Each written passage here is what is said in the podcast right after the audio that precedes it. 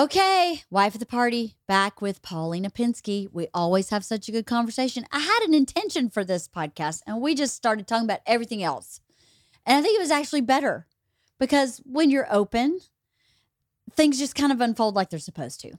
So it was a great conversation about, I don't even know where to start, about she just had COVID, um, about what that was like, about Tinder and Hinge and all these other things. I don't even know what they are that she was swiping on during COVID, about her new Artist Way um, series that she's starting June 5th and 6th. June 5th and 6th. And Wife of the Party sponsoring another uh, scholarship.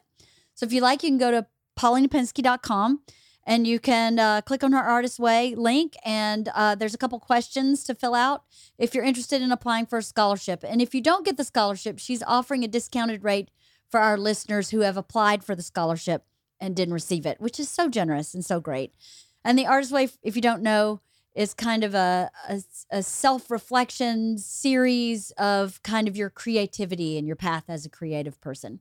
And it's supposed to be very powerful. So check it out, paulinapinski.com. I always love my conversations with her. I feel like I found like my little sister that I never had. And it's just so lovely to have her every time she's here. So I hope you enjoy this conversation with Paulina.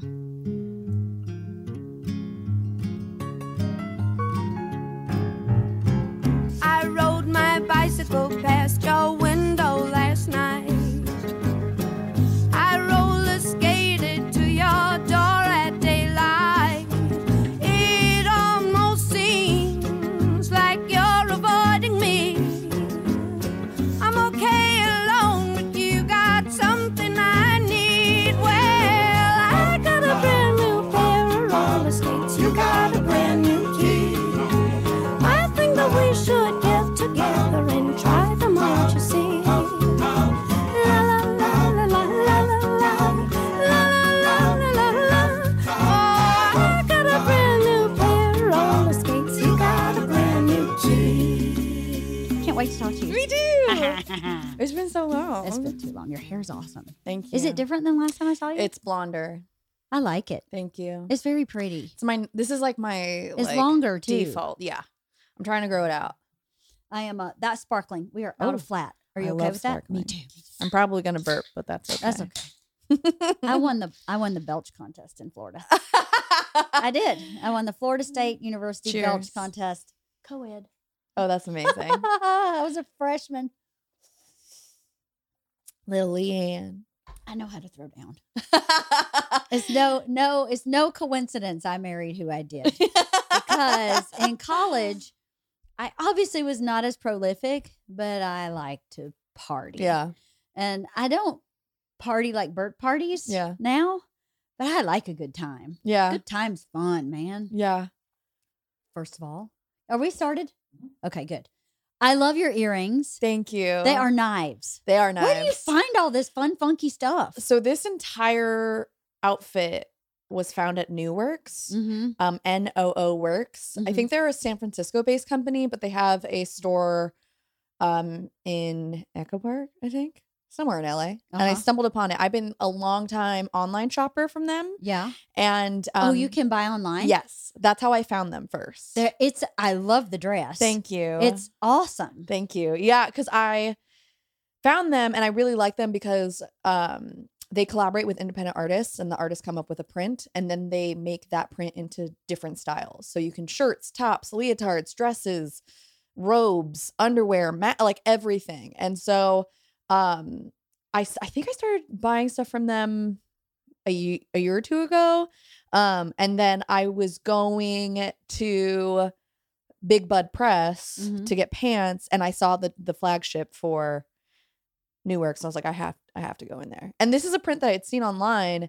Um, and of course, I like made friends with the woman who like worked there, and she was Right. like, when you walk into the store, sometimes th- you see the things that you didn't expect to be good, and you try them on, and all of a sudden you have to buy them, and that's like exactly what happened with this dress. It's an awesome dress. Thank you. It's yeah. adorable. Cause it's like, I don't know. I feel like when I was in New York and like, you know, women's liberal arts college and like Yeah. trying to assert myself, I very much like veered into the sort of like masculine presenting, Uh-huh. like, you know, like just less frilly. And so when I saw this, I was like, "I'll try." Like this is a really cute dress, but I don't know if I'd wear it. And now I'm like, I this is my favorite dress. So You know, that is a good thing about non urban pl- parts of the world. yeah, Frilly is still good. yeah, And I wore the frilliest dress to uh, our mother daughter mass the other day. I got so many compliments on it. And I was like, it Aw. feels so good to be girly. Yeah. Sometimes, obviously, most of the time I look like this, which is not masculine, but Yeah. it's definitely not girly.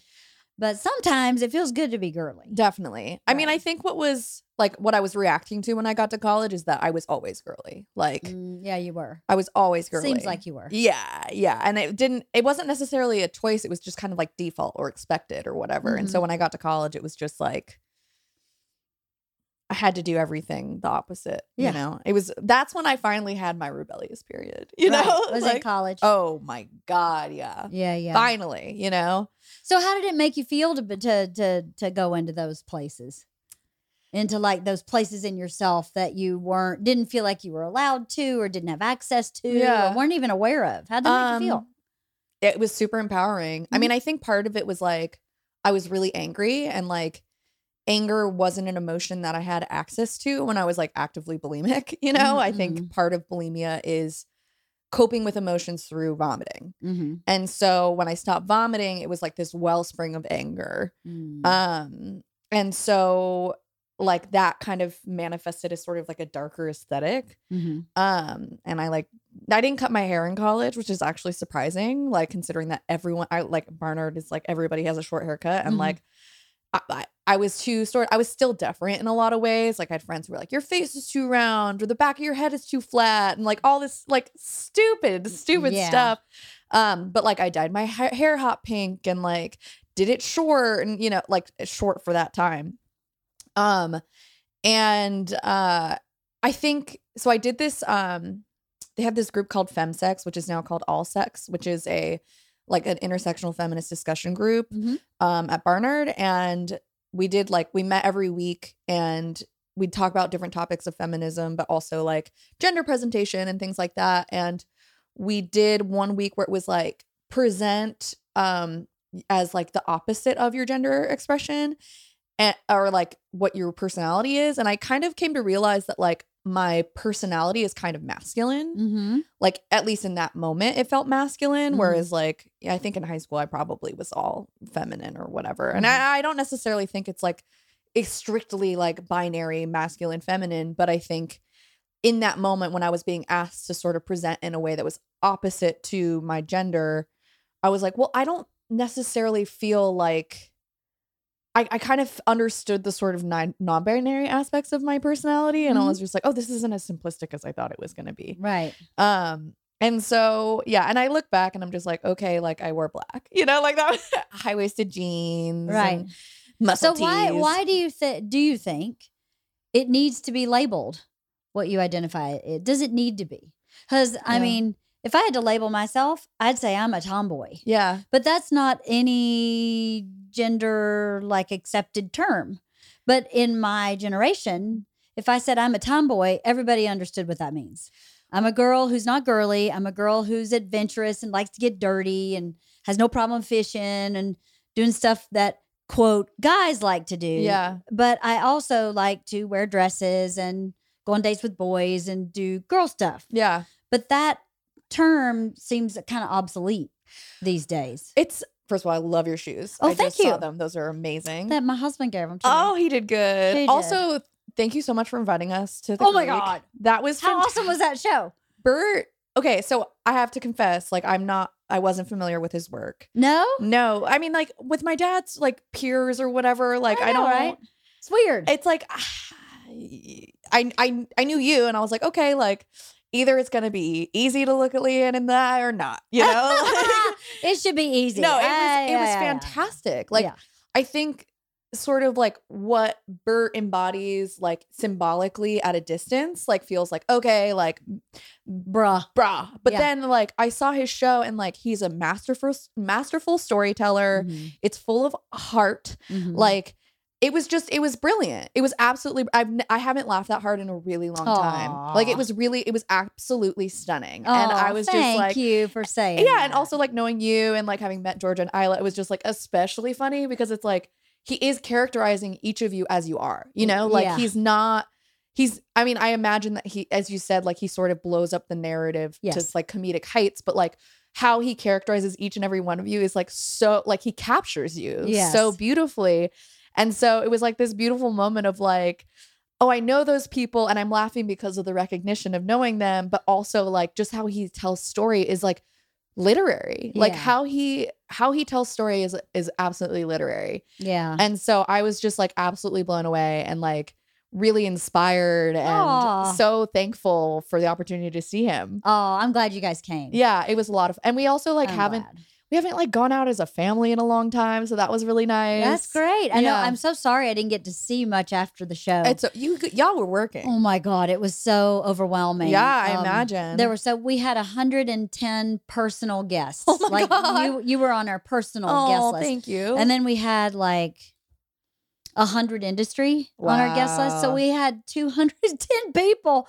And there were some people I didn't even see at all. I yeah, had several people where I like called the, the next day and went, Did you go? yeah, yes, we were here. We loved it. We Yeah. had so much fun. But I was like, I did not see you at all. I Yeah. had, I had three couples that are just personal friends that I never even saw. Wow. So, um, and they came to the after party and everything, and I Oh. Yeah. still never saw them. So I felt really bad. I didn't get to do more than say hi, but no, we t- we totally I understand. know you understand. Yeah. Um, well, you know, you know that your dad is Bert's like not his origin story, but he's he- your dad is really important to why we have this life today. Really? Yes, here's why. Bert was asked to be a guest on Loveline with your dad. Did not know Drew at all. Showed up, did Loveline. Went fine. I was listening to it. Isla was a baby. And I was listen- I was so excited because I was a big fan of Loveline. Yeah. And I was like, Dr. Drew's called you to be. Oh my God. I can't wait to listen so I'm listening to it. And at the end of it, a caller calls in and says, Why don't you tell the story about when you robbed a train? And Bert was like, God, I hadn't thought about that in years. Let me see if I can remember this story. So he just off the top of his head tells Drew this story on Loveline. really? And then Drew called him after they were finished um, recording and said, Will you come back tomorrow night and tell that story again? no way. Yes. And from that love line, Joe Rogan said, Hey, will you come on my show and tell that story? No way. And then Bert said, Maybe I should write this as a bit. And then that bit we recorded, he recorded in his second stand up special called I'm the Machine. And he posted the machine story on YouTube. And one, like the day after Christmas, I look on his YouTube, uh, not YouTube, on Facebook. I look on his Facebook and I go, Wow, this story's really kind of blowing up. What's happening here? And I go, Hey, babe, this story's blowing up. You have like 100,000 views. And he went, 100,000 views. That's nothing. Got it the next day and it had like a million oh views. my god. And then the next day, a million. It's had like 87 million views now. oh my and god. it was because someone called in on Loveline and said, Hey, why don't you tell Drew the story about the machine, Wow. about robbing the train? And then Drew said, Come back and tell it again tomorrow. So if Drew had never said, Hey, that's the most amazing story I've ever heard, will you come back and tell that again tomorrow? That was the tipping point. That you um, Facebook post well, he said this on stage, I think, where the, the number one post was, uh, I was on this train and he robbed me, and it's 100% true. right. That would never have happened if he had never been on Loveline. Because he had totally, for he was embarrassed of that story because he's a criminal. He Yeah. didn't want to tell me, he didn't tell me that story for years because he was like, she's going to think I am a freaking horrible person. Yeah. like train robber. yeah. Red flag. So, exactly. so he never told me, never told anybody. But Drew said, That's one of the most amazing stories I've ever seen. Please come back and tell it tomorrow. And then Joe heard it, and then, and then, and then, and then. wow. So until the end of time for anything, anything like special to Bert like this, you're going to be included because wow. Drew's the origin. And we weren't That's even we didn't even beautiful. really know him or talk to him after that incident. Yeah. I don't think Bert got to know Drew until they started working on like your mom's house network Right, together. So right. that was years later. I mean, the machine Wow. story I was 15. She was a baby, like a baby Wow. in a a crib baby. So it's been like 15 years ago. That is so, So- so wild. Isn't that crazy? That's so I mean, what a beautiful story. And it's I was watching um Bob and the Monster last night. don't know that. Which is um the documentary about Bob Forrest, who oh. yeah, so who worked with my dad. I and know who Bob I Forrest actually is. was the the guy who came up with the concept for celebrity rehab. Really? Yeah. And um in that I mean obviously every addiction me- like fucking s- like mm, documentary it's like okay there's dad. You know it's like there he is. Uh, Um but it's it's kind of a similar thing where they had a um they had a sort of like uh love line was he came Bob Forrest came on love line and my dad was on and I think it was when Lo- like when he was doing the ask a surgeon. So originally when he did love line it wasn't called Love Line. It was Mhm. just like a late night radio show, and they needed a doctor to answer medically based questions or whatever. Interesting. And so he would go on once a week, and they would do a segment called Ask a Surgeon. Mm. And so I, I was assuming it's from the Ask a Surgeon um, era because it wasn't specifically Love Line yet. Um, and they have this moment in which like someone calls in and is like, "Oh, my friend disappeared for two years and she has a cocaine problem and I don't know what to do." And Bob Forrest answers in this way that's like very like empathetic and soulful. And my dad literally said on Love Line like. You you have a future in this. Like you could have a career in this. And then he ended up, you know, having a whole career in it Yeah. like years later. Um, and it's just really amazing to hear that Yeah. my dad sort of has these impacts and so and sort of just like understanding or or perceiving someone's talent and Mm. like validating it. Mhm. And I think that's what I try to do, you know, where Yeah. it's like, you know, with artist way or whatever it Mhm. is, it's just like seeing someone for who they are and like reflecting that back at them. Isn't that all we really want? Yeah. True. I don't need you to tell me who you think I am.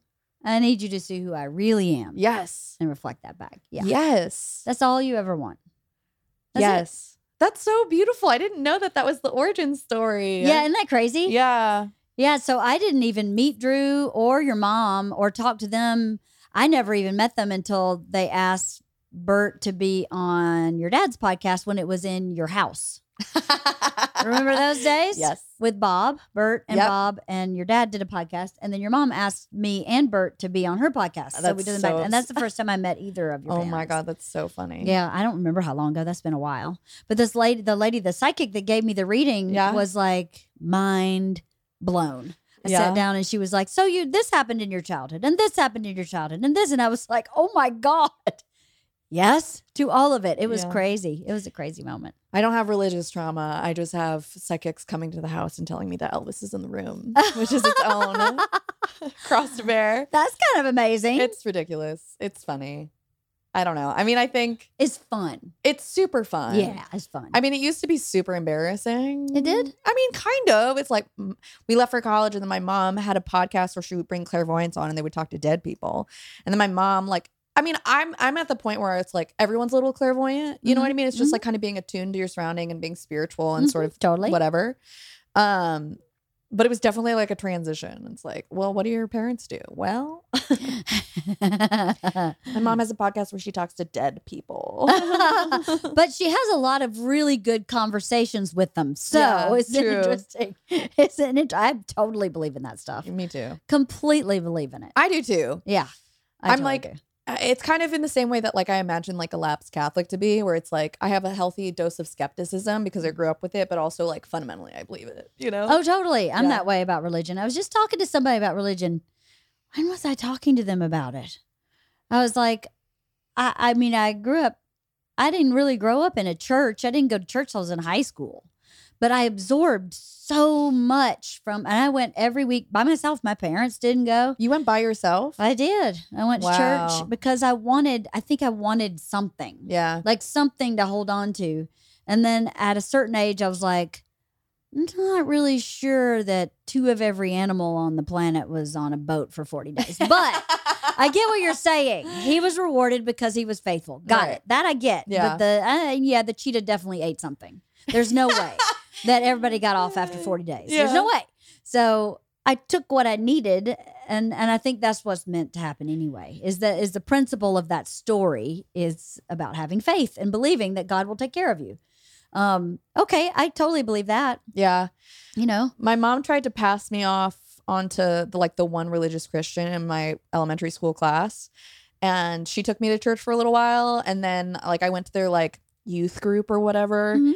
So I went to church like probably for a month. Mm. Um, and after the youth group, they were giving out like diplomas and they were like these little like fluff ball guys with like glued on googly eyes. Yeah, yeah. And they would give it to you if you confirmed that Jesus Christ was your Lord and Savior.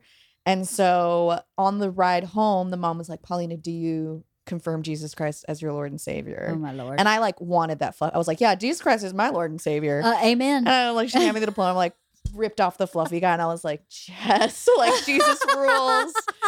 So- this is what I'm talking about. Thank you, Jesus, Yeah, for my fluffy googly eye guy. literally. Thank you. Yeah, That's really funny. I used to teach Sunday school. really. How about that? That's so. I taught Sunday school here in LA. Um, I went to church for a little while in LA, and a, I I don't know what it was a Christian church. It was not Catholic. I don't really know what denomination it was, but I love teaching Sunday school yeah, because I love the principle, which is just to be a good person. Yeah. like what you're saying is be a good person. You Well, know? so I watched this documentary called I think On the Way Down. Um, it's HBO documentary about this woman. I want to say her name her last name is Shamblin. I can't remember her first name. But it's this woman who created her own church based on a workbook that she did uh, based on weight loss. It was called the Mm. Way Down Bible or whatever. Hmm. And Way Down Workshop. The Yes. way down workshop. There Thank we go. you, Austin. Thank you Thank you. um and basically like the the tenets of it is like intuitive eating essentially of just Mhm. like you know listen to your hunger but like she was like turn over to god and when you're like not hungry like you should be focused on god and like all, and so people were like losing a bunch of weight but then like as weight loss goes people gain it back or whatever it is Yeah. um and she inevitably like she made a lot a lot of money doing that um and it kind of it culminated into sort of like its own cult like church thing Mm. and I was thinking about how like I don't know. I mean, in the documentary they talk about how like in the South, like the Bible is taken very literally. Yep. Um and I part of my literary education in high school was studying the Bible. Like Mhm. all 4 years like we used the Bible as a literary text. Mhm. So I'm very familiar with the the The Bible. the Bible, which Yeah. is like interesting. Yeah. Um, but I d- do not take it literally. And I, like at one point, I could tell you like the genealogy of different families in the Bible because I had to Mhm. be tested on it. right. Um, Ugh. and so I think what's been s- uh, was super interesting about that documentary is sort of like how like religion has sort sort of like taken on like a cultic fervor, and how Mhm. like weight loss is like sort of like the religious fervor that a lot of people feel generally Interesting. where it's like okay the way down workshop like that's like one sort of like sort of religious dogma around weight loss but Mhm. like there's weight watchers and there's like paleo like it's sort yeah, of like keto, blah blah blah Yeah. blah blah. Yeah. and so it was really interesting to see sort of like the manifestation of like people's fear of gaining weight and like people like not eating it's just like super disordered stuff in Hmm. the, that area World. but also at the same time i was like this isn't just this world you know what i mean like no, it's not. it's not at No. all. Um, but yeah, I was just I was watching that. I had COVID last week. you did. I'm Oh my negative. I God. got yeah, yeah. yeah. No, no, no, no. I figured. I, had- didn't think you'd show up and go. By the way, I'm positive. Yeah. yeah, no, it was bad. Was it? It sucked. It was just like uh, I don't know. I think prior to getting COVID, I was definitely starting to feel like a little frustrated by like I had gone like to the beach with my family and like we went to a bar and like I danced out uh, outside in the world and that was like really fun and I was like okay like yeah I can be a sober person in a bar people just assume you're drunk anyways you Mhm, know That's right. and like I'm a very like adventurous like attention seeking dancer so like people assume I'm drunk and I'm like no this is just who I am Right. Right. um so much more fun that it way. is Isn't it? it is It's so much more liberating. it is Yeah. It is. but also then it's like when I get tired, it's like I can't push through. You know, Yeah. it's like oh my Uh-huh. god, I can't. There's nothing I can do here. Yeah. I guess. Um, and then we went to Cruel World, um, and so apparently Morrissey wouldn't play unless there were vegan vendors there. okay. Um, and I went up to the drink tent and I was like, "Hi, can I have a diet coke?" And they were like, "Sorry, like we only are giving diet cokes uh, for mixers." And I was like, "Are you sure? Like really?" And they were like, "Yeah, I can like give you a cup of whiskey." and I I've never done this, but in that moment I was like, I felt very vindicated. I was like, "I'm a recovering alcoholic," and they were like, "Yeah, sorry, like we can't give you a diet coke." Oh my God. Yeah, and I was like, how is it that there is like 500 vegan vendors. And yet I cannot get a Diet Coke. Jeez. It was so messed up. And That's so, a little extreme. yeah, it's Don't so you think? extreme. That's pretty extreme. It's like no one's like watching. Like you can just give me a diet coke, be a decent human being, yeah. you know. Yep. And so I was starting to feel frustrated by sobriety and that like I can't alter how I feel hmm unless I drink caffeine. And then sometimes it's just like I get anxious and then I Mm. Mm-hmm. can't sleep. You know, it's like oh this sucks. You know, it's like well, can I tell you this? Yeah. You look totally different. really, Yep. You look really a lot a lot less fragile. really, Yeah. And you look very comfortable in your skin, so to speak. thank you. Whereas before you looked like not like cagey. a little Yeah. Cagey. yeah, You know, I'm good. I'm good in here. I'm good in here. But am I good in here? I'm good in here. I'm good. Like just a little Yeah. cagey. yeah, Like figuring it out. Still finding your footing. yeah. You look totally different. Well, really solid. You look. I don't know how you feel. oh no, I'm you I feel solid. great. I mean, I'm you look five really- months sober now. That's amazing. which is crazy. It's almost half a year. That's amazing. And Congratulations. thank you. Well, I just thought it was funny where it was just like, I'm tired of like being sober and I can't alter my mind. And then like literally universe was like, Have you tried COVID nineteen? Like it's a sick new virus. Like talk about mind altering. Right. Like Is that I'm- the first time you got it? first time I got it, I'm Mhm. very thankful that like I got it post vaccine. Totally. Like I went two years without getting it. My mom was able to take care of me. Like I you know, as far as it goes, it was a lux Yeah, totally. experience. hmm Um, but then also it was like all I did was Tinder. All you did was Tinder. What did you do on Tinder? Did you swipe, swipe, swipe? Stupid. stupid. Like what? well, okay, so I have to catch stupid, you up. stupid, stupid. What do you mean? Well, okay, so before I got COVID, um, I so like two months ago, um, there's this concept called thirteenth stepping, What is that? where someone with time s- tries to date a newcomer, Okay, got it. and so this person had, But some- but they're not supposed to do they're not that. supposed to do that. okay, okay. You're so supposed it's a to bad wait a thing. year. Yeah. Okay.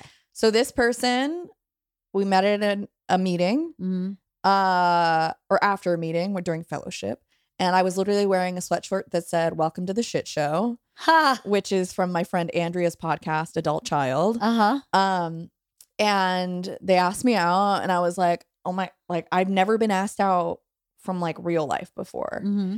and um basically like what it was a very intense two week like not love affair because i like what didn't have sex with him and like very purposefully did not Yeah. um but it was just like A romance. it was a romance let's say Yeah. let's call it a romance but it was like really intense no boundaries like in each other's faces all the time interesting. Isn't Um, that what you did before? yes Yeah. this is what i okay. do this is like the like the love addiction intensity yeah, yeah, you know intensity, Yeah. Um, so long story short, basically what happened is like we got like really physical to the point of sex, Yeah. but didn't do it. And then I started spiraling. Uh huh. because like I was only like so much time sober and like I wasn't supposed to be dating somebody and you know all this stuff. Yeah. Um and so that person decided to end things. That person now I can see was not a prime candidate at all. No, because they were Well, No, but yeah, no, no They were boundaries. praying- well, th- uh, well, my dad was like, okay, well, if you can date without like spiraling and having no boundaries and losing your sense of self, like, yeah, date. But it sounds like this person's a predator. And and he was. and well, I, I just like I looked at my dad. I was like, were you there? Like that's exactly what happened. no, but I've been around this block before. I bet Yeah. your dad's been around this block Yeah. before. yeah. which is so frustrating, right? I know. it's got to be really Well, frustrating. because I didn't talk to him about it because I knew he was going to tell me I was doing it wrong. You know, Yes, like I yes, knew he was going to be yes. like, don't do that. Yeah, But I was like, is the universe like bringing this into my life because it's meant to be? Or like, is the universe bringing this into my life because I'm supposed to say no? Like, all the- like, I was just, I, I was, it was that intensity, that Yeah. feel. I was like high on the romance, Yeah. right? Mhm. And so after that, like, I had a rough month. Mm-hmm. Like, Mm. I was really sad for like a month. Aww. Uh-huh. And I think part of it was like, he was really nice to me. uh-huh. here I am trying to be like they. He.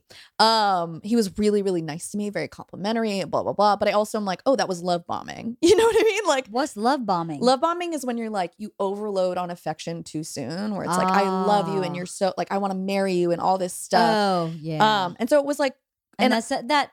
For the record, bad that's- news. That's a red flag. it is a red flag. yeah, Um that's so I- someone who has no boundaries. well, this person has no boundaries, Yeah. like is not self-supporting. Longest relationship had been two year, uh, two months, excuse me, oh no, no, close no, to no. forty. Like, like No, no, had been no. in psychosis for the past five years. Like, just like a whole, and there were so many red flags, and I was just like, but he's funny and nice to me. and you know, it's it's it's like I guess it was like, I don't know. I can see now it's like, oh, like the end of my last relationship was so traumatic. And like, I was so starved for affection in that relationship Mhm.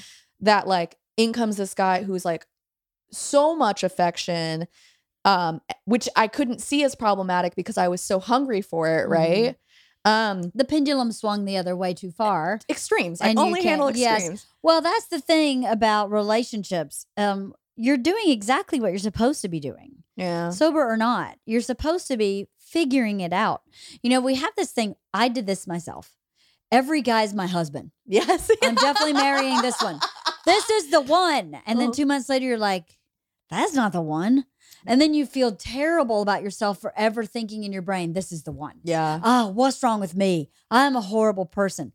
I don't think there's anything wrong with you to approach something with, this is the one, because if that's what you want, then why would you approach it another way? Yeah. You would- why would you approach it with like, eh, well, you know, we'll see how this turns out. Well, I my mother would approach m- marriage Yeah. literally on her wedding day to her third husband. She said to me, "If it doesn't work out, I'll just get a divorce." On her wedding day, and I was like, I said to her, "I don't think that's how you should approach Yeah. marriage." And she went, "It that's what works for me." Well, six divorces later, Yeah. you know, that's, that's, so expensive. Not how you. Oh, I don't think she pays for any of it. But wow. yeah, I don't. How you approach it is is sets your intention, right? Well, that's exactly. I mean, when I got engaged to my ex, like I all I could think about was death.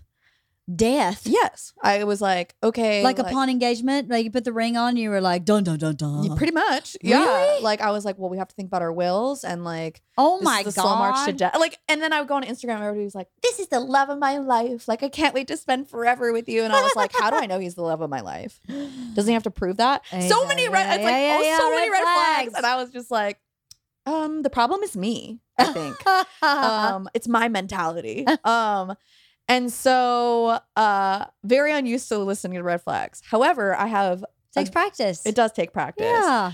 but okay so last week like month like the month of like sadness and i think part of it was like he was really nice to me so it was like easy to be sad about him and like the way that my relationship ended it was like very easy to villainize my ex right Mhm, and so it was like i think kind of like i had a lot to grieve I mhm. think. And um, what was sort of beautiful about that experience is like I allowed myself to feel sadness. Mhm, that's good. Yeah. And like that was sort of the first time that I actually like kind of made a ceremony of it, you know, Mhm. like, and not in sort of like a, s- at first, not in a self aggrandizing way, but sort of in a like, oh, this is what the contours of sadness feels like. you know? Absolutely. You, have to explore that. You know, we tr- we try so hard not to feel sad, anger, grief, um, disappointment, shame, uh, guilt. We who wants to feel any of that? But the fact of the matter is if you don't, it becomes baggage. Yes. And And you just keep packing it on, baby. All of a sudden you got a steamer trunk you can't even pick up. yes, you're just pushing it down, pushing Mm-hmm. it down. And all of a sudden, like you have like a cement brick at the bottom of your You body. do. And the Yeah. only way you can do it is to go through it. Absolutely. That's all you can do. Well, so that was like kind of the weird moment of April where it was like I was sad and like, you know, my whole world was like recovery, right? And then Mhm. I was like, oh, I just like moved to a new city. I just ended a two and a half year relationship. Yeah. Like, I th- like, I was like hooked on this guy. So I went up and then down. So it was definitely like an emotional bottom Mhm. um and i was able to sort of make space for sadness which is something that i've never done um Mm-hmm. So healthy. yeah and sort of like you know, in the program, we talk about like staying in the solution. And like Mhm. part of that is like not to drink or use, you Mhm. know? And it was kind of a moment where I understood that like sometimes the solution is just to feel the feeling. That's absolutely right. Uh, you know, there's nothing wrong with even wallowing Mm-hmm. as long as you don't stay there. Well, that was the problem. Yeah. Is like I started like like binging my sadness where it was like Yeah. I isolated myself and then then I was Tindering for hours and then that made me like being on Tinder makes me want to drink. Because it's like everyone is like 420 friendly drinking. And it's like, how am I ever going to meet anybody if I'm not drinking or if Yeah. I'm not smoking? Like, Yeah. how am I going to do this? And then, and then it was like, well, I'm going to be alone forever. And you know, that was a dark weekend, you know, where I like, I understood that like I can binge on my sadness. Wait, is there no sober version of Tinder? Um, I think there are, I like downloaded one, but there aren't people in my area on that app. And I haven't explored extensively. Uh-huh. Um, but there should be, there, should be like a good be one. a cool hip one. I know. because there's a lot of cool hip sober people. I know. tons, I know. It doesn't I don't think it really exists. huh? Um and so when I got COVID, I downloaded every app. You did. I downloaded every app because I like I'm not a huge like TV Mm-hmm. person. Like I can watch shows sometimes, but I'm not like I I didn't start watching TV until day 3 of my quarantine. what were Um, you doing? Just scrolling. Oh boy. just swiping and um made some mistakes made some mistakes gave my name my number to people that sh- i shouldn't have given my number to um ended up facetiming with this guy who was like drinking and smoking bowls in his grandma's backyard Oh, Yeah. classy. And I was That's like- a good one. He's like, you're judging me. And then that whole thing, like, then I didn't set boundaries there. And it's just like big red flags there. In my defense, I had COVID, wasn't thinking clearly. But I have one good story. Okay. Um, so after I tested negative, I had matched with this person who is a comedian. And we had like really good banter. And I was like, okay. And this was on Hinge. So like What's I- Hinge? Okay, so there's like Tinder, Hinge, Bumble, um, Coffee Meets Bagel, Coffee meets bagel.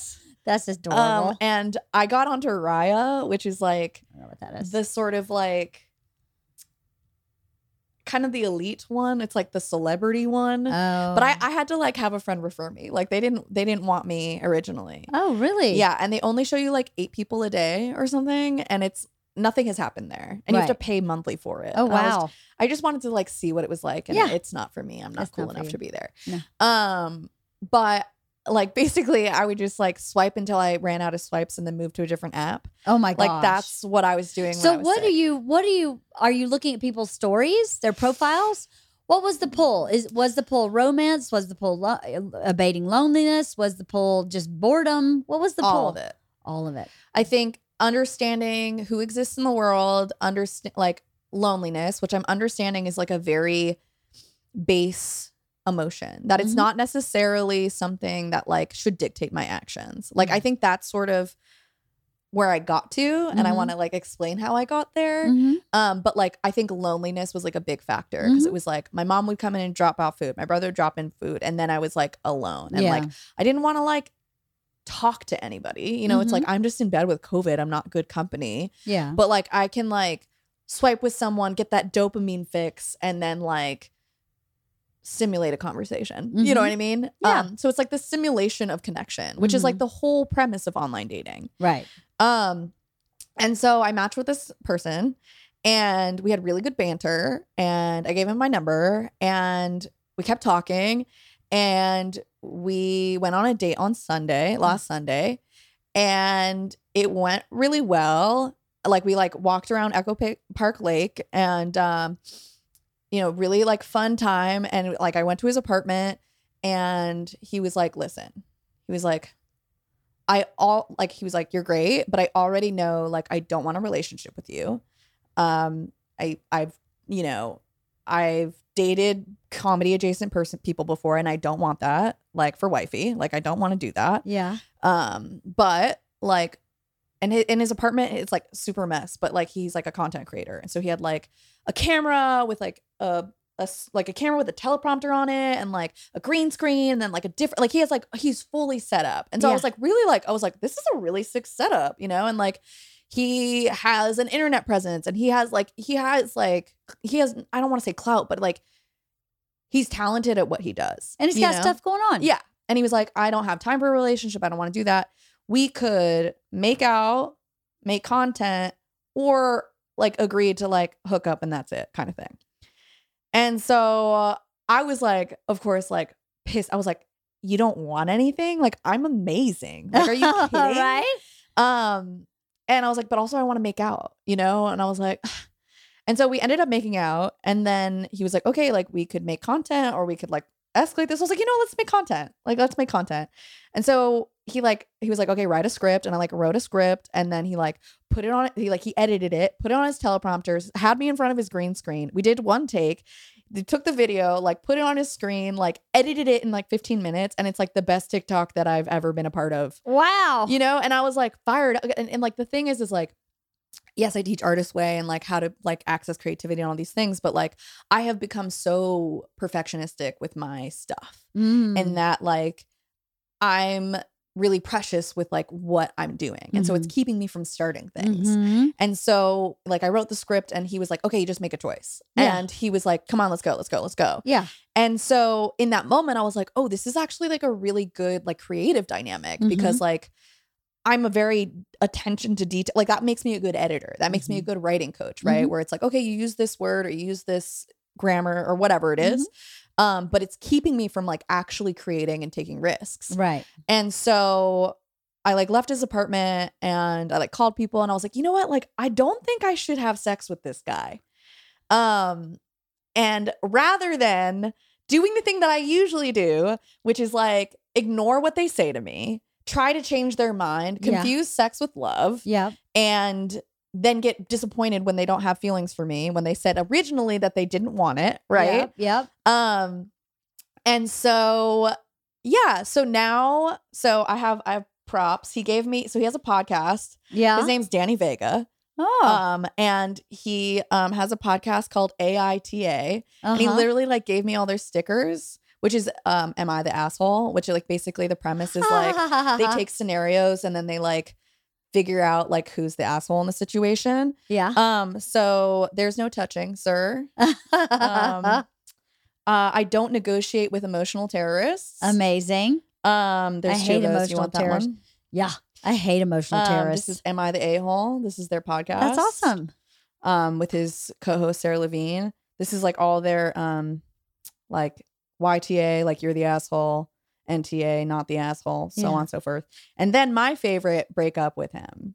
Oh, Um, so now we're like we're buddies now. Your and like, Uh, buds. we're gonna That's like awesome. yeah he's writing web series and i'm like coming up with a character for it and like so all of this is to say like i'm understanding like i'm learning from everything that i've been preaching you know where it's Mhm. like we've been talking a lot about red flags and like you know i think during covid it was sort of like like when you're sick you're kind of like in your base self you know like you're not you're not operating to the height of your intelligence No.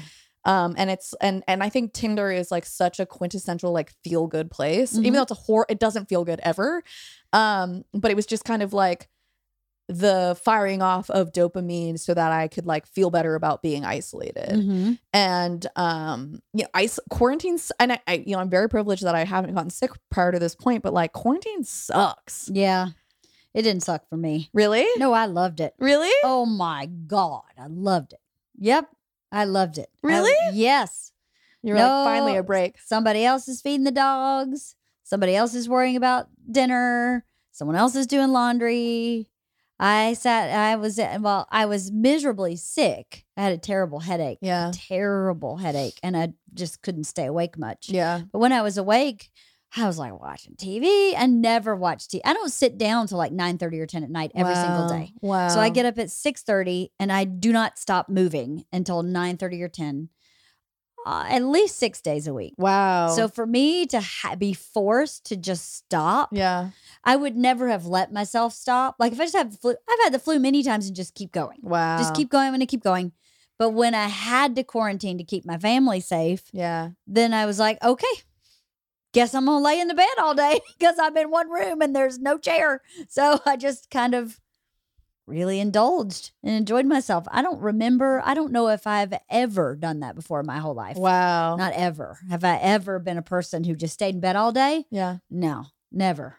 I just not my it's not my bag. Yeah. It makes me start feeling like a loser. Yeah. Like if I'm and Bert always tries to get me, he's a big napper and he always tries to get me to come in and get in the bed and turn the lights out. And I'm like, I I feel like my whole brain goes, loser, you're a loser. Now I can nap, yeah. but I need to nap like on the couch yeah. or in a chair yeah. where it's still light. And I feel like I'm just like I'm just shutting down for a minute, but I'm not turning it off. Yeah. Uh, Where he goes to bed, and I go, well, that's a loser right there. Who goes to bed at ten o'clock in the morning? That's so funny. Nobody. Isn't that funny? See, I love I love bed. He loves it too. And I have no judgment Yeah. on that. Yeah. That is just not how I am wired. Yeah. I just can't do it. I literally, my whole brain starts going, loser, get out of bed. You have so much to do. Yeah. But I nap almost every day. I just don't nap like that.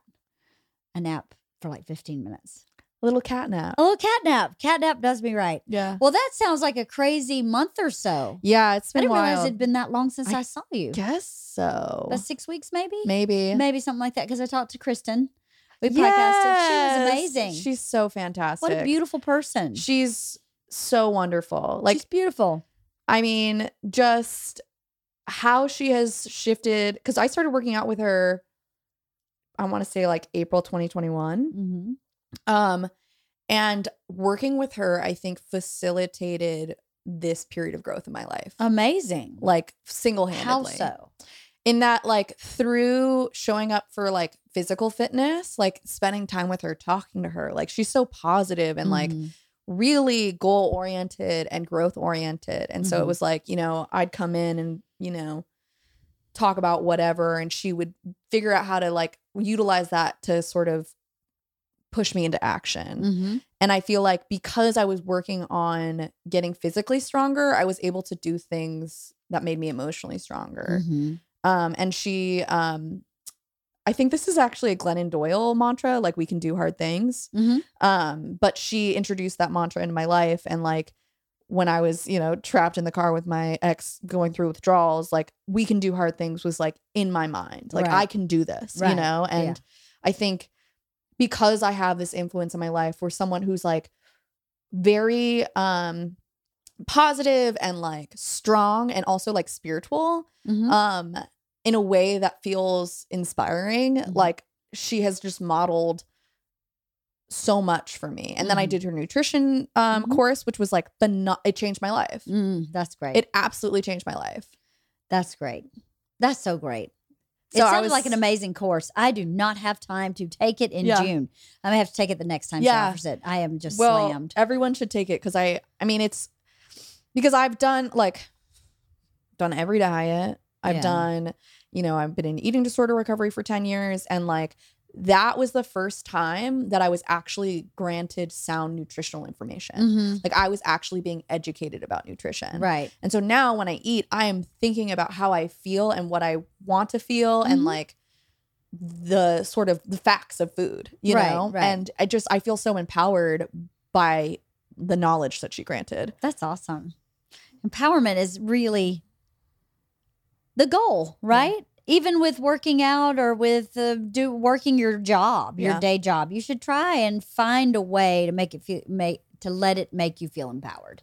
'Cause, I mean, I waited tables for years and years and years, and everybody knows waiting tables is a terrible job. yeah It's just so difficult. Your Yeah. whole job is taking care of someone who usually is very difficult to take care of. yeah So I would always try to think, how can I exceed their expectation so that I feel like I've really done something with my day? Mm. Instead of going, "Oh, I'm going to wait tables again. Uh, blah, blah, This sucks. My manager hates me. I don't like my schedule. I don't want to work that day. I have too many hours this week. I don't have enough hours this week. Well, instead of doing that, I would always show up and go, how do I exceed my expectations for myself? How do I how do I get a higher percentage of tips? How do I um, Make sure every person leaves here feeling they've really been cared for. How do I do Mm, that? So because that was that made me feel empowered. Yeah. Um, I could choose to look at the rest and say, "This sucks. My manager hates me. I have terrible section." Yeah. But I, I just wouldn't do that because then at the end of the day, you're just miserable. Yeah. You're just walking through the day miserable. So is that what you want? No, No. no, for sure not. No. I mean, I think um so I'm I'm gearing up to do artist waves. I was just about to June. ask you Yeah. that. When does it start? It starts June 5th and 6th, so Okay. this Mm-hmm. Sunday and Monday. So anyone is welcome to sign up. and we will sponsor another scholarship. Thank you so So, much. of course. So you can apply for the Wife of the Party scholarship.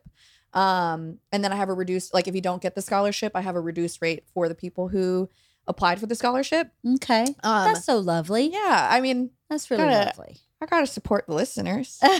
Thank you Um, very much. No, and and you know, I think I I feel really empowered when I'm teaching because Mm-hmm. I feel like it's sort of what you're saying of like when you're serving somebody in a sort of like a service oriented thing. It's like I'm meeting you where you are and how do I help you get to the next place? How do I make you feel better? Mm-hmm. It's right? like your dad. yeah, yeah. Same as your dad. Well, yeah, and I think um, you know what I think is really beautiful about the Artist Way, which is a twelve-week spiritual workbook um, written by Julia Cameron, is like it, the premise is that everyone is an artist, Mhm. right? And like it's more about like yes, it's about unblocking creativity, but it's also about like bringing joy into your life, Right. Right, like how you dress. Like I did not dress like this pre-Artist Way, you Right. know. Like Oh, this yeah? is a function of Artist Way.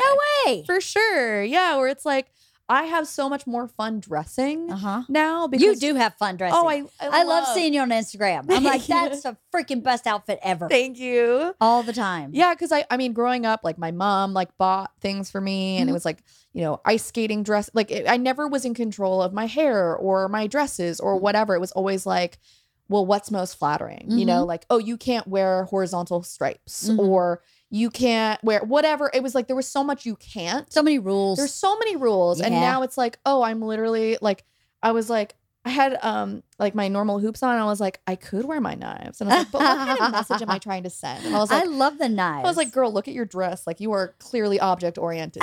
I love the knives. thank you. They're awesome. They're really I.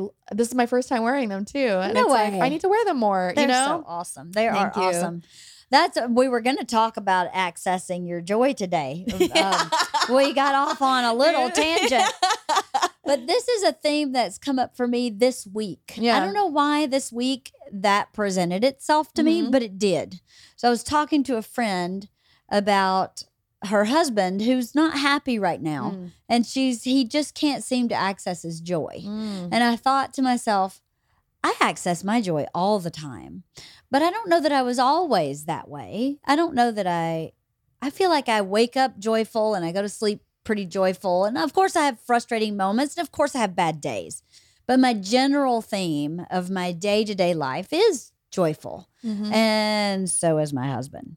We're both very joyful people. Yeah, So accessing your joy is like your we we can do hard things. yeah, I think if you have in your brain that your job today is to access your joy, even at your shit job, even if your kid's screaming, even if you uh, feel bad about your body, Yeah. even whatever you you know your litany of negatives are, if your goal is to be happy, like my goal's always to be happy, and to access your joy, some some for some reason that term to me doesn't mean that you have to be joyful all the time. Mm. Just that you have to be able to access it.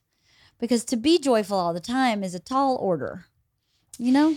So I have been starting to meditate Have you? Yeah. Mhm. Um, I have an amazing my E EMDR therapist. She's amazing. She's been sober 20 years and um mindfulness and meditation is like part of her practice and um she gave me a mantra that I've been like I've been doing E EMDR tapping before bed and doing these mantras. Mm-hmm. Um but the the main one that's sort of like I've been wrestling with is may I be fear up I already messed it up. may I be free from fear. May I be healthy. Mm-hmm. May I be happy. May I live with ease. And when I tell my, when I'm doing this mantra, sometimes I struggle with may I be happy Hmm. because I don't That's know. the one you trip up on? hmm Why? because I tell myself like I don't know if I deserve to be happy. Yes, you do. Well, but that's the thing is like for whatever reason, I think in and and, and this is probably a function of my last relationship because I would say that my ex was not a joyful person. Mhm. Um and very much was like caught in sort of like I mean he's an antinatalist, so he thinks that we should like walk into extinction hand in hand. Um You should what? walk into extinction hand in hand. Um, he was anti having children. It was a whole thing. it Okay. was a whole and and it it was a red flag. Antinatalist. That Uh, Yeah. means he doesn't want to have kids. basically, yeah. You like it okay. believes he believes that people shouldn't have children Mm. and uh, that we should just all extinct ourselves. die. Yeah, pretty much. to save the planet. yeah, Mass suicide. pretty much. Oh my God. Um, red flag that I ignored. yeah, might be. Yeah. And so I'm on a new path. I'm accessing my joy by Yes. listening to people when they speak to me. Yes. Um, and so I think when I was with him, I was very unhappy. Mm. And I kind of told myself, like, well, happiness feels like sort of like an American entitlement thing where it's like, I need to be happy to be, or I need to present as happy, you know, Mhm. like sort of like, um, but that is true. You need to present as happy. right. That is a very American thing Yeah. culturally. I think so. But But I think that it was a justification for me to stay in that relationship ah, where it was like, oh, I'm, I'm not happy, but like, I don't deserve to be happy. no, you no, no, know? no, no, no.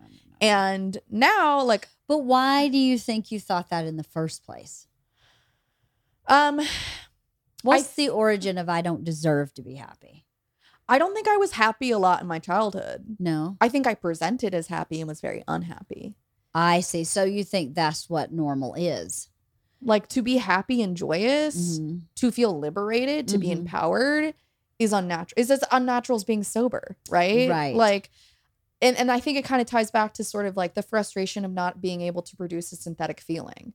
Where it's like I felt happy when I was high and drunk, Mhm. you know i was able to voice things that i wasn't able to say sober right Mm-hmm. but then the next day i would be hungover the next day i would feel ashamed or whatever it was Mhm. um, But if you can access it drunk, you can access it sober. well that's that's, the thing. truth. I was in psychology class in my freshman year in college, and I was a drunk. I drank all the time, and I, I my psychologist was talking about altered states of consciousness, right? And obviously, when you're drunk, you're in an altered state of consciousness.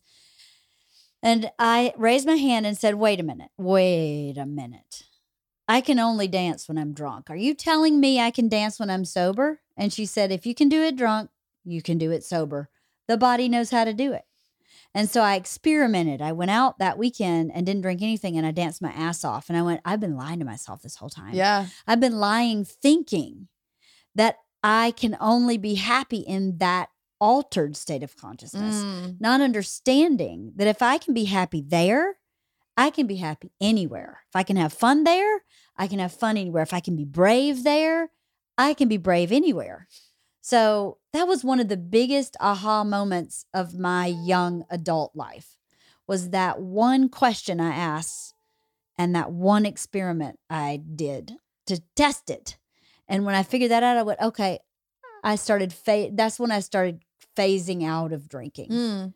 Um, no, well, it couldn't have been my freshman year. It had to be my sophomore year because I stopped drinking when I was 20, 21.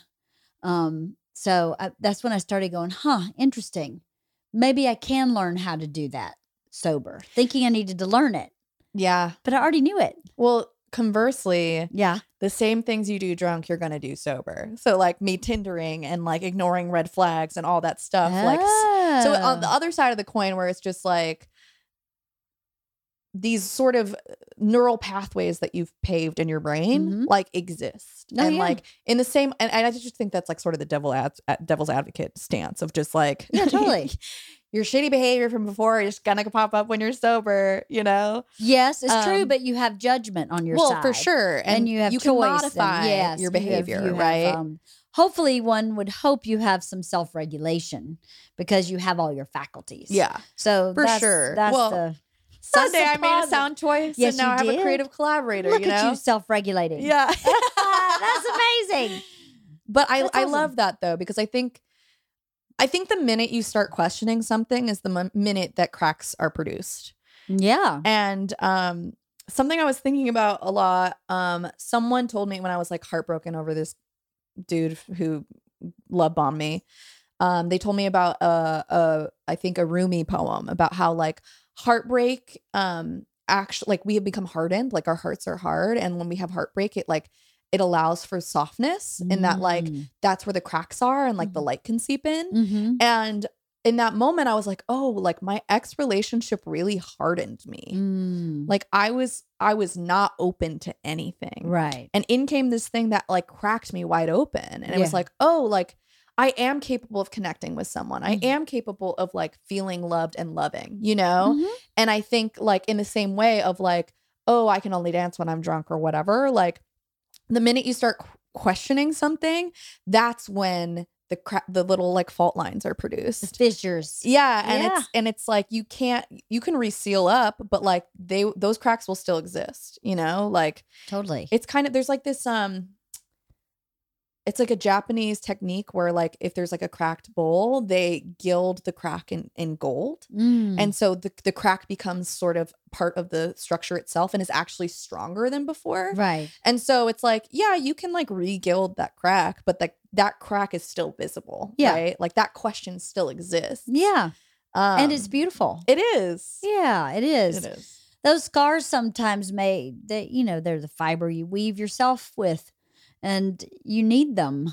Not that you should look for them, you know, and search for someone to, you know, tear your heart out. Yeah. But when it happens, what you do with it is what matters, really. Yeah. So if you decide to harden it all back up again, well, that's one choice. And depending on your goal, that might not be the best choice for your goal. Yeah. You have to allow it to kind of weave into, you know, I think, again, I've said this a million times curiosity is your best friend. Just to be curious. You know, I did that last time. Am I going to do that again? How's this going to look this time? How do I handle this this time? I've seen these red flags before. What am I going to do with these? They're in a different package, maybe, but the, I recognize this. How do I handle it? Just that curiosity about yourself instead of judging yourself. I think so many people So quick to judgment. are So, just so punitive. Myself included in my Yeah. all my 20s. I'm not, I'm talking now as a 52 year old. Yeah. At 20, I beat the hell out of myself for sneezing.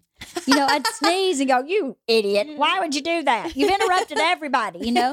This is who I am today. That's Yeah. not who I've always been. Yeah. But I try to still be curious. I try to just hold on to that curiosity and to, to even when you screw up, to be curious in the screw up and say, well, what did I learn from that? And isn't that valuable? And uh, well, that also like you're worthy of love even when you make mistakes. you are worthy of lo- love because you are here. That's it. It's super simple. Love is an ethic. love is just everywhere. It's everywhere. Yeah. And the reason people don't feel it is because they don't allow it. You just don't open up and allow it. Receiving, if for a lot of people is like true receiving, Difficult. not greedy receiving or Mhm. grabby or grubby, but really receiving is so hard for me, so hard for most people to really just sit there and receive from the universe, from God, from your best friend, from your dog. You know, to really feel that reception is very hard. It's very feminine. It's a very feminine energy to receive. Well, you I've know? been trying to I have a really hard time taking compliments. Like I'm so like I'm so quick to like cut myself down to size Yeah. where they're like, you look re-, like my my classic go-to is like someone's like, You look great today. I'm like, Oh, I decided to shower. You know, like I'll immediately make a joke and it's sort of like self effacing where Yes. it's like, usually I smell bad, you know? Yeah, yeah, yeah. um, and so like practicing listening to people like Mhm. listening is a receiving position 100%. like in order to listen you have to be open Yep. and you have to just sort of vacate yourself of your own consciousness Correct. and um i find that like people are quick to judge like immediately when they are listening. And it's like true listening is actually being neutral. That's right. That's absolutely right. True listening doesn't have an agenda Mm-hmm. because if you're really listening, you can't listen and formulate your agenda. It's impossible to do both at the same time. Or thinking about what you're going to say. And then That's I what I struggle mean. with that a lot. Yeah, where it's what you like- say. Well, I, well, I can't Yeah. wait till she stops talking so I can say blah blah blah. Well, now you're not listening Yeah. because you're not receiving. You're just busy formulating your output. Yeah, I think people generally like yes, we're constantly creating output like and and and perceiving it as oh, I'm helping you by telling you what you're doing wrong, right? When I think it, kind of goes back to like what we were saying earlier where like um like my dad was able to like recognize Bert's talent and be like come back and tell that story, right? Like it's about receiving someone and validating that person. Yes. And uh, when you receive them too, I feel like you have to really feel them, you know? And sometimes that's scary for people. So they just rather not Yeah. um, to really be with that person. And like you said earlier, reflect back who they are to themselves. Takes a great deal of selflessness Mm-hmm. Practice. and practice and um a groundedness in who you are Mm. because if you're taking in that other person and you're not grounded in who you are it feels funky and weird and now you feel bad about yourself because Yeah. it it it causes some kind of weird funky self-esteem thing I Well, think. i think maybe how can not, you but hold I think. space for someone if you can't even hold space for yourself exactly um exactly and it's it's hard i mean i don't know i think I- it, it's interesting like i actually have been discovering that like i'm really not a judgmental person uh no no like you could tell me awful things and i will be like okay like i will receive that information and i think now it's like i need to like listen receive and then like think about like how to sort of like create boundaries you know like Yeah. boundaries are my big issue yeah um but ultimately like it's it's really frustrating to me when i encounter someone who is like unceasingly judgmental and then i have to Oh, come up yeah. to to the sort of the the sound realization of like oh they judge themselves like that mm-hmm. you know and like i've had to work to and i used to be so judgmental of self like i walk into a room and i would like you know hierarchize my body from big to small based on everybody around me Right. you know and it's Yeah. like i had to work 10 years to like turn that off yeah and I'm so thankful for that work because now I go into a room and it's like I'm not comparing myself to people. I'm just Right. trying to show up. right Um, but that is not the norm, you know. no it's it's absolutely that is not the norm the norm is to compare and to compare and despair. and to agendaize everything. That's not even a word, but I just made it up. Every to agenda, I like I feel like sometimes when I go into big social functions, um, that some people just are not present. They're just strategizing or um Especially in LA. yes or agenda agendaizing or Yeah. how can I get what I need from that person? Or how can I get close to that person who is a big wig in this area? Yeah. And you're like, it's just, why can't you just be present?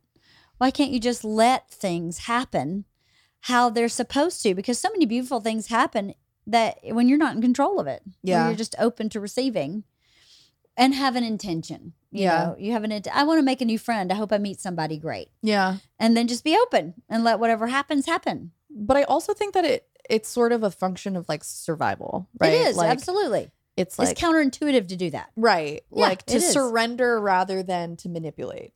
Yes, it's very counterintuitive. But I think at the end of the day, it makes you a happier person, Oh yeah, which is my goal, as you know. yeah, Happy. I just want to be happy. Does it Right. make me happy to manipulate and it not work out? Yeah. No. Does Well- it make me happy to manipulate and it work out? No, because then I don't trust it. yeah, Because then I know I've manipulated it. yeah. So it's not real. Well, in terms of like when people are in a mani- manipulative position and that they're trying to get something from you, Yeah. like it's obvious. Yeah. Like I remember um my dad's 60th birthday party, they did like a live podcasting event um, Mm-hmm. at STK downtown. And um, near the end of the party, I like went up to the bartender and I was like, Can I have a vodka soda? And he's like, I'm sorry, the bar is closed. And this woman came up, she was like, Do you know who she is? Oh God. you this is Dr. Drew's daughter. Like you need to get her a drink. And I was like, no, no, like it's totally fine. Like don't worry Yeah, about yeah, it. And yeah. in that moment, I was like, she's trying to be in my good graces by being a total asshole. Yeah. And it's actually working against her. Yeah. you know? right. It's like, yes. you don't even know my name, maybe. You know, like yeah. Yeah. and I think that when people go into a room being like, "Dear, there's so many bigwigs, and I just want to flirt with the right person, or I want that job, or whatever Yeah. it is," like people smell that on you. Mm-hmm. Oh, Hundred percent. Yeah. And it's like, okay, if you're coming into the room and you're like, you know what? I'm networking, but I'm also not manipulating. Yes. I'm not like, I need to get in this right corner. Like, oh, do you know so and so? You know, it's just like Mhm. all that stuff. And and granted, like, obviously, like I'm in a very privileged position that like m I'm born into the right family where I get to meet you and I get to sit here. Yeah. And like that's a whole thing. But also at the same time, like all along the way, I've been cultivating myself. I've been Sure. going to school. I've been you know, second city, all these different things so that like when I do get to this point, I can show up fully totally. versus projecting a fantasy that I can't uphold. Right. Um, and I, I don't know. It's just sort of, it just feels like the world is twisted and weird and I feel like we're in a bit of a weird spot. we are. I think we are. I think we're in a bit of a lost phase. I think we've lost a real sense of community that comes from being forced to sit at a high school graduation without a device, going to church and not having a device, uh, standing in line. Perfect example. I thought of this today. I was driving Isla to school, and we have to drive by a middle school on our way to her school and the the gates open at the middle school say at eight o'clock and it's 7.45 kids are lined up outside every single child is on a device Yeah. and i thought to myself if that were my generation we would be talking trash up and down that fence everybody be talking to each other Yeah. we'd be developing relationships Yeah. there'd be a fist fight there'd be some human interaction Yeah.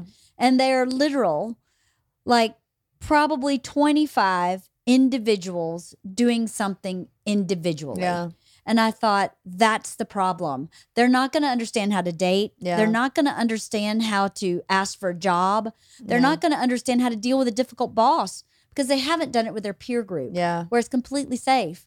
And maybe I'm incorrect. No. Maybe I'm totally wrong No, you're absolutely but correct. I think I watch my teenagers not dating, and I think it's because they don't know how. Yeah. Like they, they don't know how to say, "Hey, would you like to go have a coffee?" It's too scary, and it's too easy to get rid of the scary. Like if Yeah. you're lined up against a fence to wait to go into school, do you think uh, 25 10th graders are going to be silent without a device? Yeah. Some No. asshole's going to start doing some shenanigans And they're like, do and then armpit every farts. exactly and then everybody else is gonna it breaks the ice and then we can all talk to each Yeah. other Yeah. and that's how you learn to push through uncomfortable moments and if you push through an uncomfortable moment by sticking your nose in a phone you never learn how to do that with another person it makes me super concerned about mental health in general because we're not building resiliency there's no recovery there's no intensity that is with another person it's all perceived Well, Um, I mean, it makes me think about how, like, you know, throughout the pandemic, that was how they were socializing. yeah So they're practiced at that. And 100% so, like, no doubt they're like scrolling and like looking at pictures of the person that they're standing next to. yeah And I think isolation is not in human nature. Oh, we're tribal. Yeah. We're not supposed to be by ourselves. And I yeah, I I think that sort of you're you're you're you're right on about sort of the the reluctance towards discomfort. Like 100%. and and you know that's why I was stoned all the time. I mean, if I if I actually had sat with the discomfort of my situation, I wouldn't have been in that situation. Well, here's a big tip. If you sit with discomfort long enough, you will do something to get out of it. Yeah. You will. And some people choose an altered state of consciousness Yeah. drug, alcohol, sex, food. And some people will choose something healthy, you know, where they go, you know what? I'm going to go wa- for a walk. I'm going to go call my neighbor and see if they want to walk the dog together. Yeah. I'm going to go to the grocery store. I'm going to apply for a job here just for fun. I'm going to volunteer. You know, I'm going to, I, I, I don't know, I'm going to ba- offer to babysit my neighbor's kid. Yeah. There's because you you can't tolerate it as a person, loneliness or discomfort. Really? Well, I think I'm sort of at this point where I'm like, what do I even like? You know, like, and so Hmm. part of the artist, wait, here's my second prop of the day. Um, So at a certain point in the artist's way, Julia Cameron asks us to write a list of touchstones, Uh huh. which are essentially like things that bring you joy. Yeah. Um, and I haven't looked at this since I did this in like a March. Um, but like here are some things that are on my touchstone list: raspberries, Oh, frozen blueberries and yogurt, yum. Oreos, all of them are food. Jack, my cat, loud clothing, a blazer, um, Mary Carr, my favorite Yes. memoirist, black ball- ballpoint pens, velvet, Elvis, Tune Yards, the band, they're amazing, swimming, baths, dance, live theater, soft, fluffy blankets, thick socks, the sun, nature, dogs, praying to my grandparents, Oh. Aw. trees, hugging them, Ah, journaling, singing, incense, candles, sea salt, amber, holding a crystal, AA meetings, washing my face and brushing my teeth, reading, books, and Uggs. but like, that's like, I don't know. I mean, I haven't looked at that. I'm like, yeah, I can confirm I like all those things totally. but also it's like i mean i'm great i have this list sort of in a prominent place so that like if i'm feeling sad i can be like oh i could just get raspberries you Yeah. know like that's like a simple pleasure and Totally. i think so much of joy is like one discovering what you like and two like activating a sense Mm-hmm. so like I think the body is like a brilliant instrument in that like we have all five sen for most people they have all five senses and if you don't the other senses are heightened so even better. Yep. Um and like you know almost as like sort of like an anxiety calm down technique there's like you know like list one thing you can smell, two things that you can see, three things you can touch, you know sort of like going through what are the things that I can experience bodily Mm-hmm. that bring me back into this moment Mm-hmm. and like i i don't know i just i think i feel in this moment where i'm just like yeah i know i like to ice skate or whatever but like i want m- i want to discover even more things that i like Right. you know like um Because joy is at your fingertips. If it's a raspberry, honey, you can get that done. You know what I mean?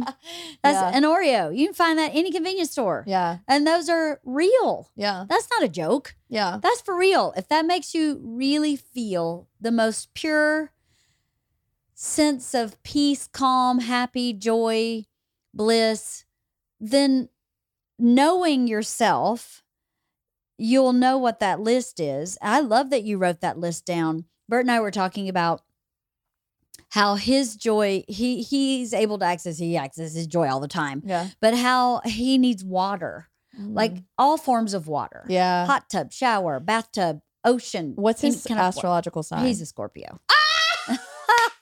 Why? because i'm also a scorpio and i feel the exact same way Ah, it's because you like fluids, if you know what I mean. You're into the fluids. exactly. And I'm a Leo. are you really I am. I'm a Leo. No, nobody thinks I'm a Leo, but I am. I have an Aries moon, Aries rising. So I, I'm like fire, fire, fire, fire, fire. well that's why you can't like lay down in bed you're like i have to go I burn bright. can't. I have too much to do. And my my Mars is in Leo. So Oh my I'm God. like all fire, all at the top. It's insane. It's why I have so much energy. yeah It's why I burn so hot. it's Ah. Wow, why you I guys fire are- hose everybody. Oh, well, I was just thinking. So I actually have a date on Friday Yeah. with a, uh surgeon. oh, nice. I was like, my mom was like, date a professional, please. Like, no more, no more drug addicts, please. And I was like, but that's I love chaos. um, so I have a date with a surgeon. He's a Leo, and I was like, Scorpio Leo, like. I dated a Leo, ba- brought Kristen into my life, but in terms of the relationship, not so good. But Yeah. it's nice to see. That makes so much sense. yes. Yes. That's amazing. So anyway, I, I don't need water. I have too much fire. Yeah. Water puts me out. Yeah. I need the woods, and the Yeah. Ah. green, and the dirt, and I, that's what I need. Yeah. So if I know that, and I'm having a bad day, I just go sit in the grass. I love Yeah, that. just go sit in the grass. It doesn't have to be brain surgery. It can just be something simple. Yeah. The next podcast just walked in, so I, we have to wrap up. But I don't feel like we talked enough about Oh. I this. I know. So you have to come back and talk about I- joy again. So I leave for New York. I'm teaching there this summer. oh, uh, amazing! June 24th. oh, I'm gone until June 24th. Are you serious? I leave. I have the most ridiculous next four weeks. On what are the you planet. doing? Well, I have um my dad's coming in next week. My daughter's graduating from high school. Wow. Um, Three days later, she turns 18. The day after that, I'm taking her and her Girl Scouts on a trip. Oh. And then as soon as I get back, the day I return with Georgia Yeah. for her Girl Scout troop trip, Yeah. same day, Yeah. I red eye out with Isla's Girl Scout troop on a trip. Wow. And then from that trip, I'm going to my dad's house and I'm going to fully loaded tour for Bert.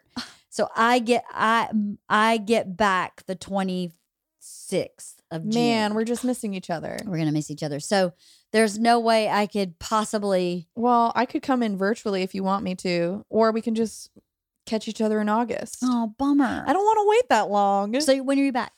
Mid August. Okay, I'm teaching comedy writing to high schoolers at Columbia. amazing. That's gonna be awesome. It's it's a gig I've been doing for the past five years. Past two years have been virtual, um, but I love it. It's That's just so, much great. fun. How cool! And you'll Yeah. be back in New York. yeah, which In should the be interesting. summer. I know. I Ooh. know. It's gonna be Maybe interesting. not the best time to go to New York City. Yeah, It's awfully hot. It is. That's when it smells. It smells bad.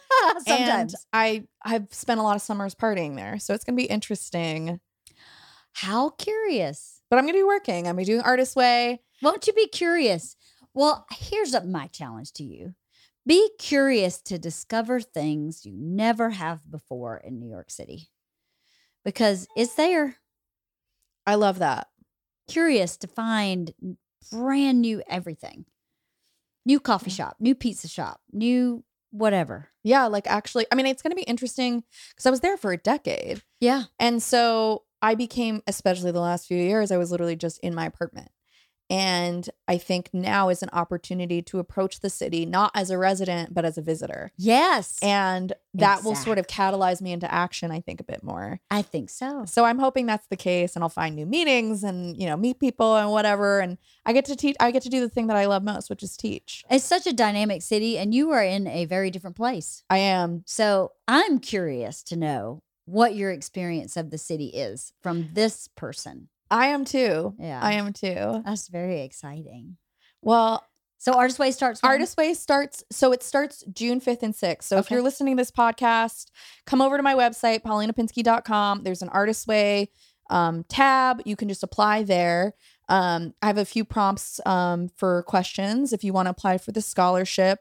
Um, I will get back to you as soon as possible because it, you, if, if it's literally June 4th and you're seeing this, like sign up. If it's after June 6th and you, you want to do it, like you'll have to do some catch up, but I'll, I'll bring you on board, you know? Okay, great. Um, so really anybody and everyone. Um, it's gonna be a really great group. We do um Sunday, 11 a.m. Pacific, 2 p.m. Eastern. Mhm. Um, and then Monday it is 3 pre- p.m. Pacific, 6 p.m. Eastern. Okay. Um, and so basically it's a like it's um a, so basically a su- support group through the 12 weeks of the artist way. Mhm. Um, but really, it's a great way to meet other artists. It's a great way to be accountable. I've heard a lot of people be like, "Oh, I started the artist way and I wasn't able to finish it." uh, Yeah, Um, because it's a commitment. it is a commitment, and it's it's deep work. It's it's challenging work, but I think in terms of unblocking creativity, accessing joy, like Mhm. feeling empowered by your choices. Like Mhm.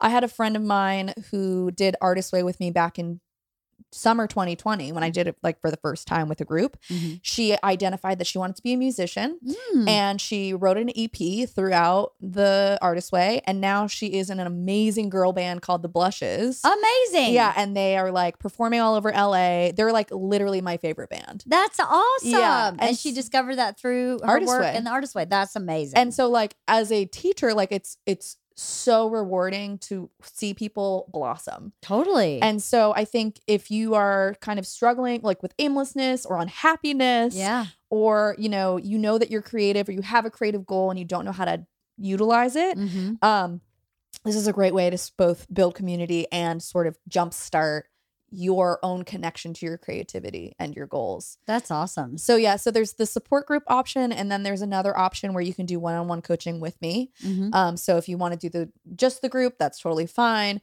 Um but also if you want extra support, like say you're like I've always wa- wanted to write a novel and I like I want to do it this summer, like then you could do that option where you're doing the artist way and like meeting with me and writing and things like that. That's awesome. Um, so I'm I'm really I'm really excited to do it because like I need the hardest way back in my life, right? and um, you know, there's like little exercises like the touchstone and just so many brilliant things, and um, yeah. So I'll be teaching comedy writing this summer. Um, always available for writing coaching generally, and yeah, I'm gonna be gone and I'm gonna miss you. I'm gonna miss you too.